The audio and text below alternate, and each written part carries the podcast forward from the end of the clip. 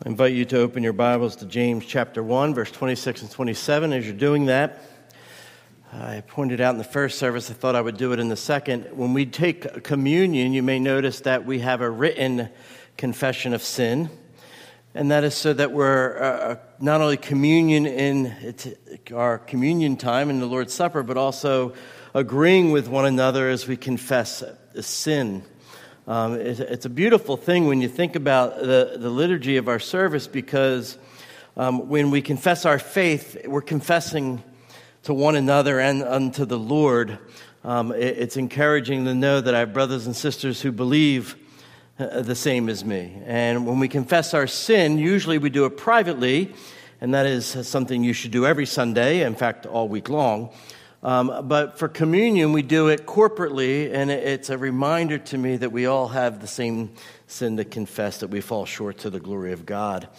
And so that is why the liturgy functions the way it does. Well, now in our liturgy, in our time of worship, God speaks to us through His Word. And I'll be reading verses 26 and 27. Hear now the word of the Lord. If anyone thinks he is religious, and does not bridle his tongue but deceives his heart, this person's religion is worthless.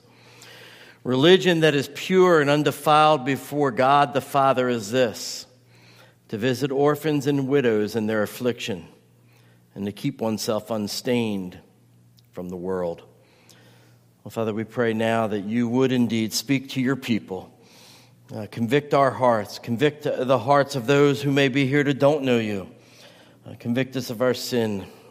And we pray that in Christ's name. Amen. Well, in the late 19th, early 20th century, John Taylor Smith was the bishop in the Church of England. And he tells this story of having going, going to his, get his hair cut, and he wanted to talk to his hairdresser uh, about the important, more weightier matters of life, about the gospel. Uh, but he found that every time he tried to do that, his barber was so talkative that he couldn't get a word in edgewise. Well, finally, the bishop was able to speak up and he said, Do you consider yourself religious? And the barber said, Ah, oh, yes, I do. I always try to do my best in life. Well, the barber finished cutting his hair, and the bishop paid him and said, You yourself could use a haircut. And he goes, Yeah, I know. I haven't had time. I've been so busy, I haven't been able to cut my own hair. And the bishop said, Well, sit down. I'll cut your hair for you.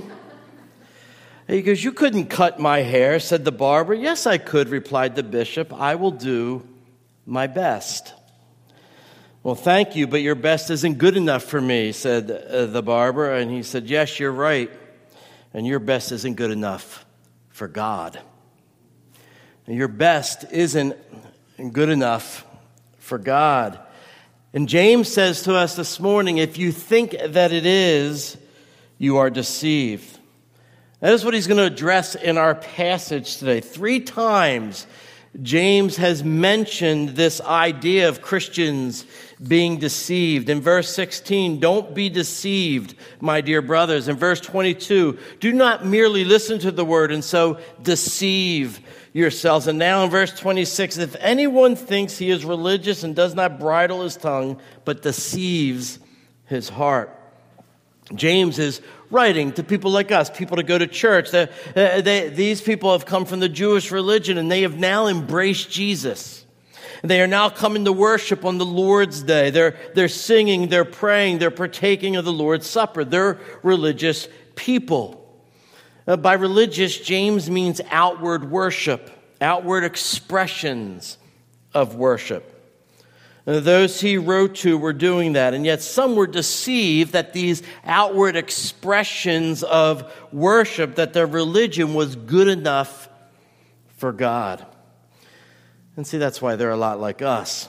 We're religious people. We we come to worship. Here we are today. We pray. We read our Bibles. We confess our sin, as I mentioned, and, and we confess our faith, the things we believe. We sing our hymns, and we're going to partake of the Lord's Supper. And yet, some of us here may be deceived. One writer said, All your religious activity can produce a deadly religious delusion.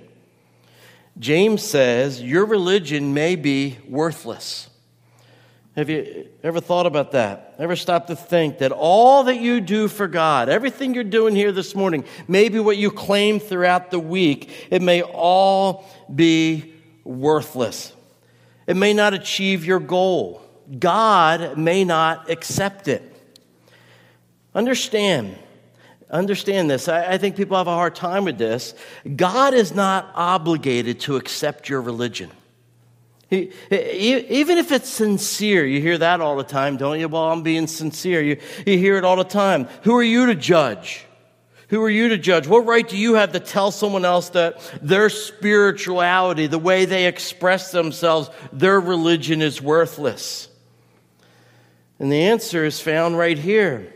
Because God's word warns us that there is acceptable religion and there is unacceptable religion. And we need to learn the difference. And we need to learn the difference because eternity hangs in the balance. And so, what James does here is gives us three litmus tests of true religion. Religion that is truly acceptable to God. Three tests. One, a bridle tongue. Two, care for the needy. And three, a holy life. Now, before I look at these three signs of true religion, I, I, think I probably don't have to say this, but let me be clear. It's not an exhaustive definition of true religion, there's more to it. James is not saying is, oh, all I got to do is bridle my tongue, care for the needy, and live kind of holy, and then I'll be accepted before God. Who cares about all the other things that the Bible talks about? That's not what he's saying. James is presenting these three things as a sufficient test of true religion. He's saying, look, these three things must be a part of every true religion. And this raises the question why does he pick these three things? It, it, it, seems kind of arbitrary. In fact, the whole time, we talked about this the other week, that James seems to be jumping from topic to topic, and now he's doing it again. He's been talking about our obedience to the law of liberty, the perfect law, that we must be hearers, we need to be receivers, we need to be doers of the law, doers of the word. That's what he's been focusing on. All of a sudden, he says, he gives us his three marks of true religion. And so, what do we do with that? Why is he changing subjects? Well, this is where the commentators help us to follow the flow of the text and understand what's going on. And he's not, he's not um, changing subjects really, he's being deliberate. Remember, he began in verses 18 and 19 with the new birth. Uh, that we're born again by the Spirit. Then he, then he spoke of growing in the new birth, in your new life that we now possess in 19 and 25. And so we had the new birth, our new life. And now he addresses the kind of characteristics that this new life displays. That's verses 26 and 27. Basically, he's saying, look, you need to be doers of the word. I, have already told you that. You need to be hearers, receivers, and doers of the word. And I want you to be doers of the word in these three areas. He's deliberate. And in fact, he's, he's being deliberate by making a connection between these three tests for us of true religion and the very character of God. See, the three tests that James gives us of true religion are three truths about God that are found in verse 18. In verse 18, this is what we read Of his, God's own will, he brought us forth by the word of truth, that we should be a kind of first fruits of his creatures. First, God cares for the needy.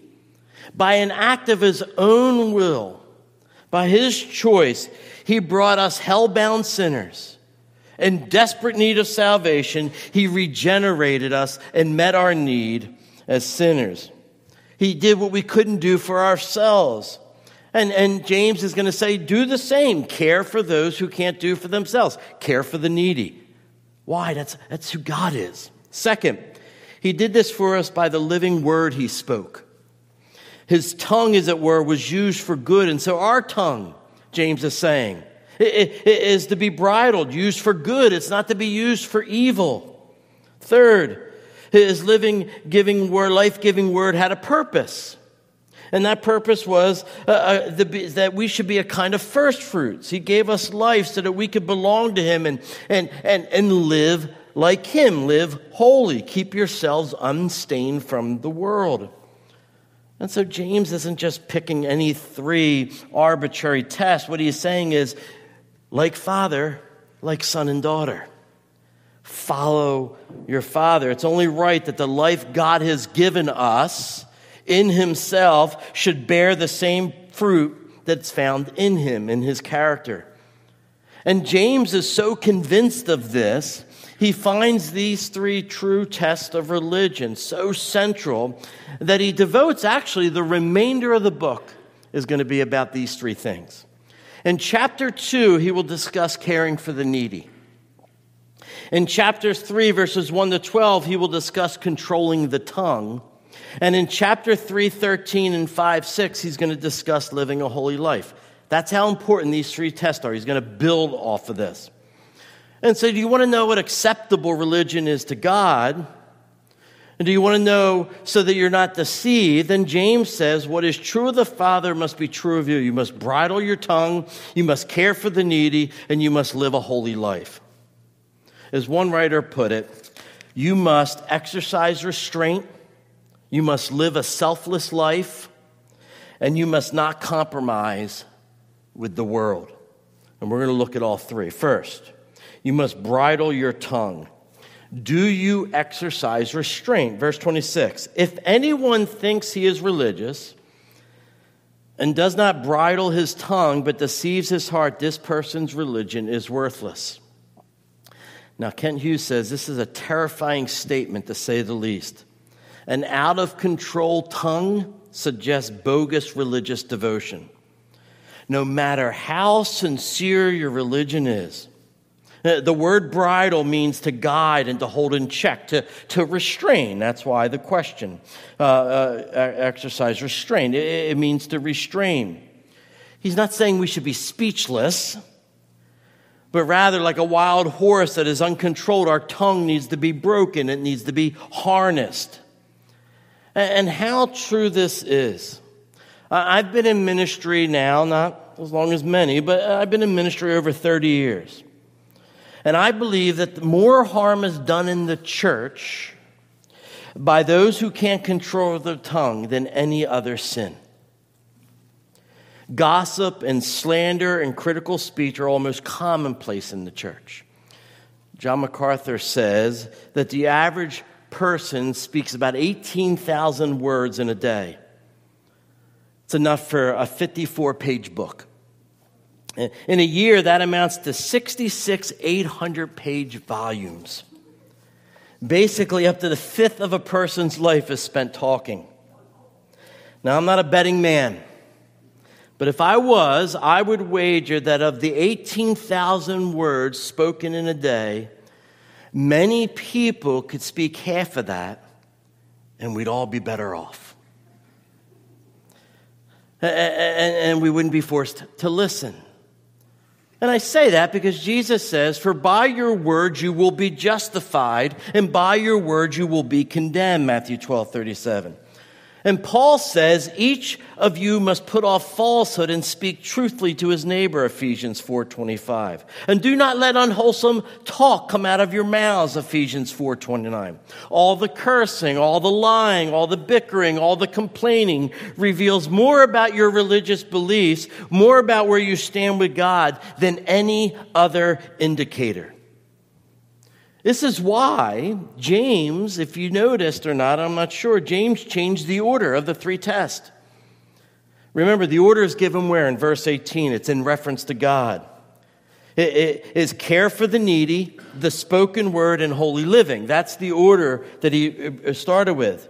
And the order James will follow in the remainder of the book is that same order. Care for the needy, control the tongue, and holy living. But here in verse 26, he puts control of the tongue first. And that's because the tongue is kind of a, a window to the heart. It, it, it, notice that he connects the tongue to the heart. If anyone thinks he is religious and does not bridle his tongue, but deceives his heart. He's saying this what comes out of your mouth, what comes out of my mouth, reveals my heart, reveals your heart. The tongue is listed first because it gives a direct answer to the question who do you belong to? Are you a child of God? If the heart is right, the tongue will show it. That's what Jesus said. How can you speak good when you are evil? For out of the abundance of the heart, the mouth speaks. And so, this unbridled tongue reveals that all your talk about religion is worthless. I, don't know how many times I've heard people say, I probably have said it too, so this is a judgment on myself, but how many times I've heard people say that they have the gift to speak in their mind. Uh, let me, let me be honest. I understand what you're getting at there, that you're, you, you're able to tell people what you really think. Um, but in a worst case scenario, you speak in your mind is surely not a gift God has given you. It's a sin you must repent of. It, it, it, it, comes from this father of lies. It, could be satanic. It's devilish and destructive and needs to be bridled, your tongue. Just letting everything come off your tongue is not you being true to yourself, it's you being foolish. Once, while John Wesley was preaching, he noticed a lady in the audience who was known for her critical attitude. Uh, even John Wesley got picked on when he preached. All through the sermon, she sat and stared at his new tie. She didn't like it. When the meeting ended, she came up to him and said very sharply, Mr. Wesley, the strings on your bow tie are much too long. It's an offense to me. I could tell you some stories myself, but well, he asked if any of the ladies pres- present happened to have a pair of scissors in their purse. When the scissors were handed to him, he gave them to his critic and said, uh, Here, trim the streamers to her liking. And she clipped them off near the collar. He said, Are you sure that's all right now? Yes, much better, she replied. Uh, and then he said, Can I have the shears? And then Wesley said, I'm sure you wouldn't mind if I also give you a bit of correction. I must tell you, madam, that your tongue is an offense to me. It's too long. Please stick it out. I'd like to cut some off. See, some of us need a little tongue trimming, as the saying would go. And so that's the first test controlling your tongue. Do you exercise restraint? Now, we're going to spend more time on this because James is going to spend more time on it in chapter 3. But let's move on to our second point. You must care for the needy. Do you live a selfless life? Look at verse 27. Religion that is pure and undefiled before, before God the Father is this to visit orphans and widows in their affliction. Now, pure and undefiled are used synonymously. The first emphasizes the cleanliness, the second, freedom from contamination. And that's the kind of uh, religion, that activity, that kind of a religious activity that is acceptable to God. With the tongue, we were examining our own hearts. Now, James would have us look upward to God. See, pure and undefiled religion has nothing to do with what may seem best to us or, or even best to fellow believers, but what is best in the sight of God the Father. See, the authenticity of our religion is not determined by our own standards, by the things we decide are important, or even the world decides are important, or for that matter, maybe the church decides that are important, but what God says is important.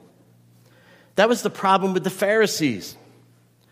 They had replaced God's standard and the law with their own. And many of the things we would all agree were pretty good. And so, but Jesus said this to them You nullify the word of God for the sake of your tradition. You hypocrites, Isaiah was right when he prophesied about you. These people honor me with their lips, but their hearts are far from me. They worship me in vain. This is the religious leaders at the time. Everybody looked up to them. Their teachings are but rules taught by men, Matthew 15, 6 to 8. And so the test of true religion is whether what is true of God's character as revealed in His Word is at work in your life. God's care for the needy is so clear in Scripture. And God is the father of the fatherless and protector of widows in His holy habitation, says Psalm 68 5. And so James says that we must care for the needy, to visit orphans and widows in their affliction. The word visit means more than just uh, drop by and say hello. It carries the idea of caring for others, exercising oversight on their behalf, and helping them whenever they have a need. And who were the most vulnerable in this culture? It was orphans and widows. Uh, their affliction came from their desperate need for shelter. They, they needed food, they needed clothing. And so, what James is doing is taking them and, and representing all those who have a need. And James is saying no matter how often we confess our faith, how often we sing the great hymns, how often we recite scripture, uh, how often we listen intently to the word of God preached, if we ignore the needy, our worship individually is suspect. Now, that's a warning throughout Scripture. Isaiah addressed this in chapter 1. He said, Stop bringing meaningless offerings. Speaking, God, this is God speaking. Your incense is detestable to me. When you spread out your hands in prayer, I will hide my eyes from you. If you offer many prayers, I will not listen. Your hands are full of blood. Wash and make yourselves clean. Take your evil deeds out of my sight. Stop doing wrong. Learn to do right. Here it is seek justice, encourage the oppressed, defend the cause of the fatherless, plead the case of the widow. See, loving selfless service to others is a mark of acceptable religion. Our Father cares, cares for those who have a great need. For the Lord your God is a God of God and Lord of Lord, the great God, mighty and awesome, who shows no partiality and accepts no bribes. He defends the cause of the fatherless and the widow and loves the alien, giving him food and clothing.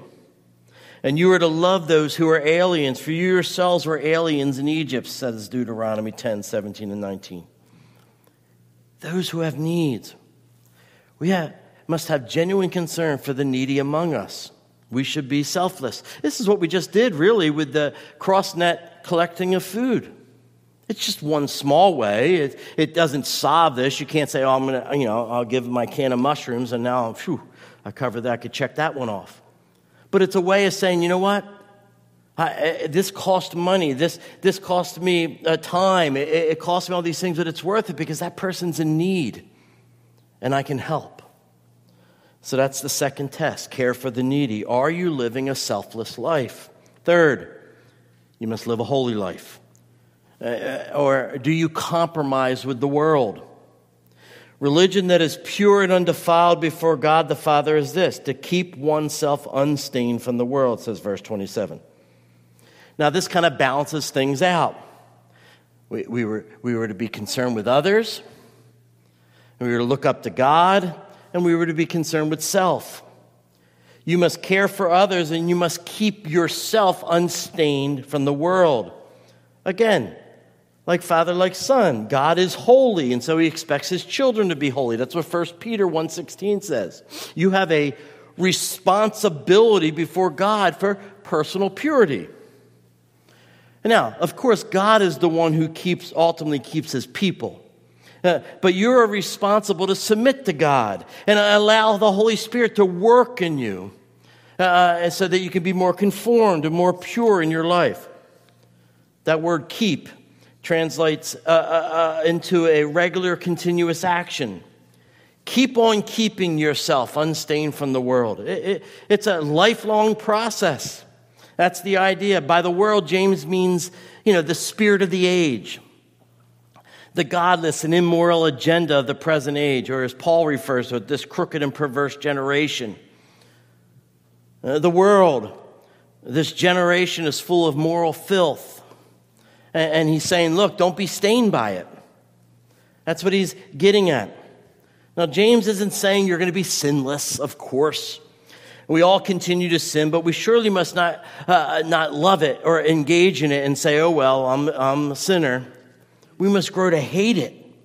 If you're truly saved, you will have a, a different attitude towards the things the world finds so attractive. You know, we all struggle here. I know I do. You find, uh, you know, somebody says a joke that's vulgar, and, and you don't want to embarrass, and you, and you kind of think it's funny if you're honest. You haven't grown to hate something like that. You, you, you, certain entertainment on the television or in movies, we people just accept as regular, and we don't find it grotesque. There, there's something wrong. Our hearts should be changing. We should hate it at this sin. uh, uh, displeasurable music, uh, finding pleasure or music that, in books that glorify sin. Sin is in the Bible. Sin is mentioned. We have stories of affairs and murder and killing. All of it's sin. But did you ever notice in the Bible and in certain media, it's not glorified? It's seen for what the harm that it does. But a lot of our media glorifies it. Like the, the hero is the one who embraces sin. And James is saying, no.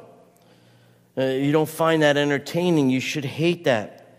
Kent Hughes says it well. James is deadly serious, and if we take him seriously, we will change our hearts when it comes to entertainment. And then he goes on to say this television viewing, for example. God may even be telling some of you to toss your TV out of the house into the trash. For others, there are places you must never set foot again. And then he says, Look, you need to call upon God now. Bow your heads and right now that I'm going to quit whatever it is that I know that when I leave here, I'm going to engage in. And it may not be terrible. The world surely thinks it's not, but, but it, but it needs to be renounced because the world and its agenda is what drives it. And I, and I need to remain unstained from the world. I need to turn from this. Uh, the point, beloved, is this religion that is pure and undefiled before God the Father is this keep oneself unstained from the world. Live a life of holiness, the pursuit of holiness. You're not going to live perfectly. And uh, James has warned us not to be deceived. Don't be deceived. You can't just go on loving sin. Don't be deceived in thinking all you can think of yourself and not just be selfless and care for others. And don't, don't be deceived and think you can just let your tongue run amok. Don't be deceived. And that's the problem. It's so easy. It's so easy to be deceived by your religiosity. To think that if you come to worship on Sunday, to think that if you, uh, you know, you're, you're a preacher, you're a pastor. I mean, here I am, I'm preaching, I should be fine. That I can indulge in worldliness during the week. Yeah, but I'm going to preach on Sunday. Well, I'm going to go to church on Sunday. Uh, that you can neglect the needs of others. That you can let your tongue run wild. James is saying that's foolishness. And he's warning you. And so ask yourself James is asking it, the scripture's asking it, the Holy Spirit's asking, are you exercising restraint? Do you control your tongue? Are, are you selfless? Do you care for anyone but yourself? Do you care for those in need? Those who can't repay you for doing good? Are you remaining unstained from the world? Or do you just regularly compromise and say, oh, well? That's the litmus test James gives. If you fail the test, James says loud and clear, your religion is worthless. Your attendance here this morning is worthless as far as God is concerned. And so, what are you to do? How do you respond? Because we all fall short. Some of you may fall much shorter than others, but we fall short. Well, you're to repent and you're to turn to God and seek His forgiveness through Jesus Christ. That's what you're to do. And that brings me to my closing. As I said, this isn't an exhaustive list. James does not say everything there is to say about true religion. Do not think you can just start controlling your tongue. Well, I fell short. Drew's right. Esther's right. I, I, I need to just start controlling my tongue. And so now, every time I want to curse someone out, I'll just think it. and I'll make sure someone sees me when I feed the homeless. And, and I'll stop watching one of the shows that I, I shouldn't. And now God is obligated to save you and forgive you and accept your religion. But see, you got it all backwards. There's nothing wrong with doing some of that stuff, other than, you know, wanting to curse someone out and thinking it too. But uh, James is assuming uh, uh, other characteristics of true religion that I have to point out. He's assuming at least one, and that's in the context, it's clear. He, he is speaking, I said this in the beginning, he's speaking to born again Christians, born again believers.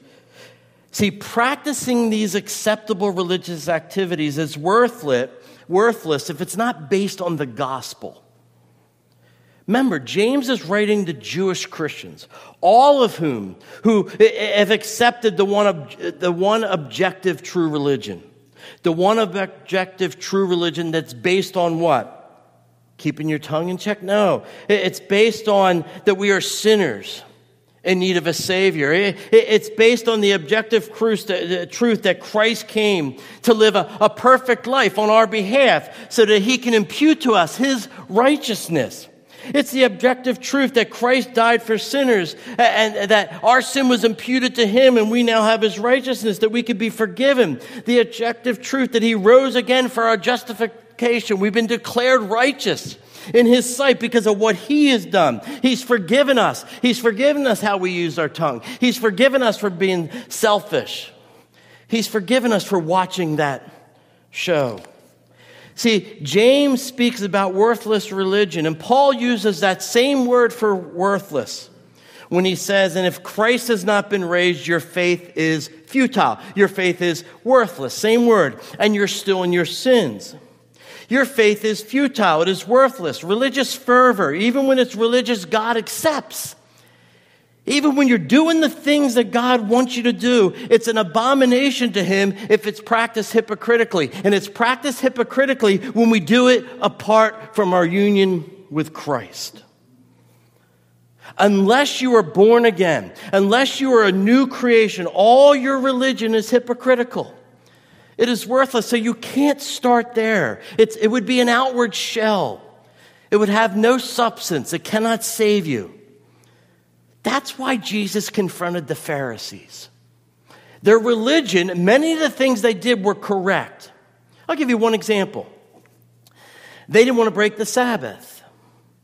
And so, in order to be sure they wouldn't break God's law, what did they do? They, they put a ring around it and, and made greater laws. Oh, you can't go so far. You can't do this on that day. They added to the law. Their motive was to keep God's law. And Jesus says, Woe to you, scribes and Pharisees, hypocrites! You are like whitewashed tombs, which outwardly appear beautiful, but within are full of dead people's bones and all uncleanliness. So you also outward appear righteous to others, but within you, you are full of hypocrisy and lawlessness. See, the Pharisees, it wasn't so much that they didn't want to break the law of the Sabbath. Who shouldn't? We shouldn't want to break the law of the Sabbath. The, the, the problem is, is that they rejected Christ. And so, unless you're devoted to Christ, you are deceived. Acceptable religion must begin with regeneration, like Paul James began his letter with justification. It must begin with a commitment to Christ, or it's just pure hypocrisy. And that is why James began with the tongue. If the tongue is not controlled by God, it, it, it's one of the sure indicators that the heart is not either. I mentioned last week, and this isn't me patting myself on the back, it's just, it's just what happened. The one thing that changed immediately when I got saved was my speech. Now, my mind wasn't cleansed, and my TV watching wasn't great, but, but my tongue, I realized as soon as it started coming out of my mouth, wait, I can't say that anymore. It's funny how people will be around me just doing the most outlandish things as non Christians, but when they say a curse word, I'm sorry, Pastor. It, it, it's, it's just almost intuitive, they know. And so, if the tongue is controlled by God, then I can recognize, okay, I've been changed. And so, you begin with Christ. Understand this Christianity is a religion. Oh, you hear all the time, it's not a religion. But it is a religion. It's a religion based on a relationship with a living and loving Savior. That's the basis. And so, true religion is an outward expression of an inward relationship with God. You can go ahead and control your tongue. Anybody can. There's probably books written by atheists on it. But it's not the religion God accepts. It's got to flow out of your relationship with Christ. It's an outward expression of an inward relationship with God. It's working out what Paul says here. Paul says it's working out what God has already worked in us. It's living out the life of Christ who, who's, who's taken up residence in our hearts. He, he lives within us. Christ's tongue spoke words of life and light, revealing who he really was, a man who came from God. And so our tongues now, because Christ lives within us, our tongues must do the same. You see it in scriptures in the gospel. Christ cared for the needy. He cared for the less fortunate. He identified with who? With tax collectors and sinners. He lived a selfless life. Do the same in his power by his spirit. Christ lived a perfectly holy life. That we cannot do now. But we're to strive for the pursuit of holiness because he was holy, we should be holy. Remember this. Your best isn't enough but Christ's best is. And, and see, you were saved by, well, I'm not saved by works. You are saved by works. You're saved by Christ's work. And Christ's work, living the law, keeping it perfectly. Christ's work of dying on the Christ. Christ's work of raising from the dead. And, and out of that salvation, out of that relationship, out of that regeneration and the work of the Spirit, because of Christ's life, death, and resurrection, we now should let our religion flow. And so bridle your tongue, but do it out of obedience to a Savior. Care for the needy, but do it in the name of Jesus. Seek to live a holy life, but do it out of a love of your master and gratitude for, for forgiving you of your sin.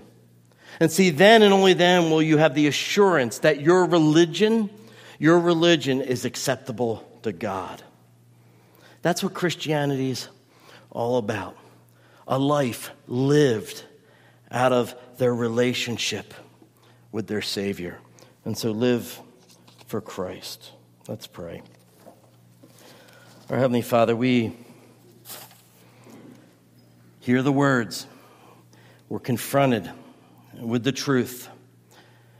We desire, those of us here that believe, we desire to live for you and, and to put you first and, and, and uh, to put others first and to live holy, to reject the things in this world that, that seem to grip our hearts. And yet we fall short. Please forgive us. Thank you for your Son. Thank you for his grace. Thank you for the Holy Spirit. Help us to live for you, for your glory. In Christ's name, amen.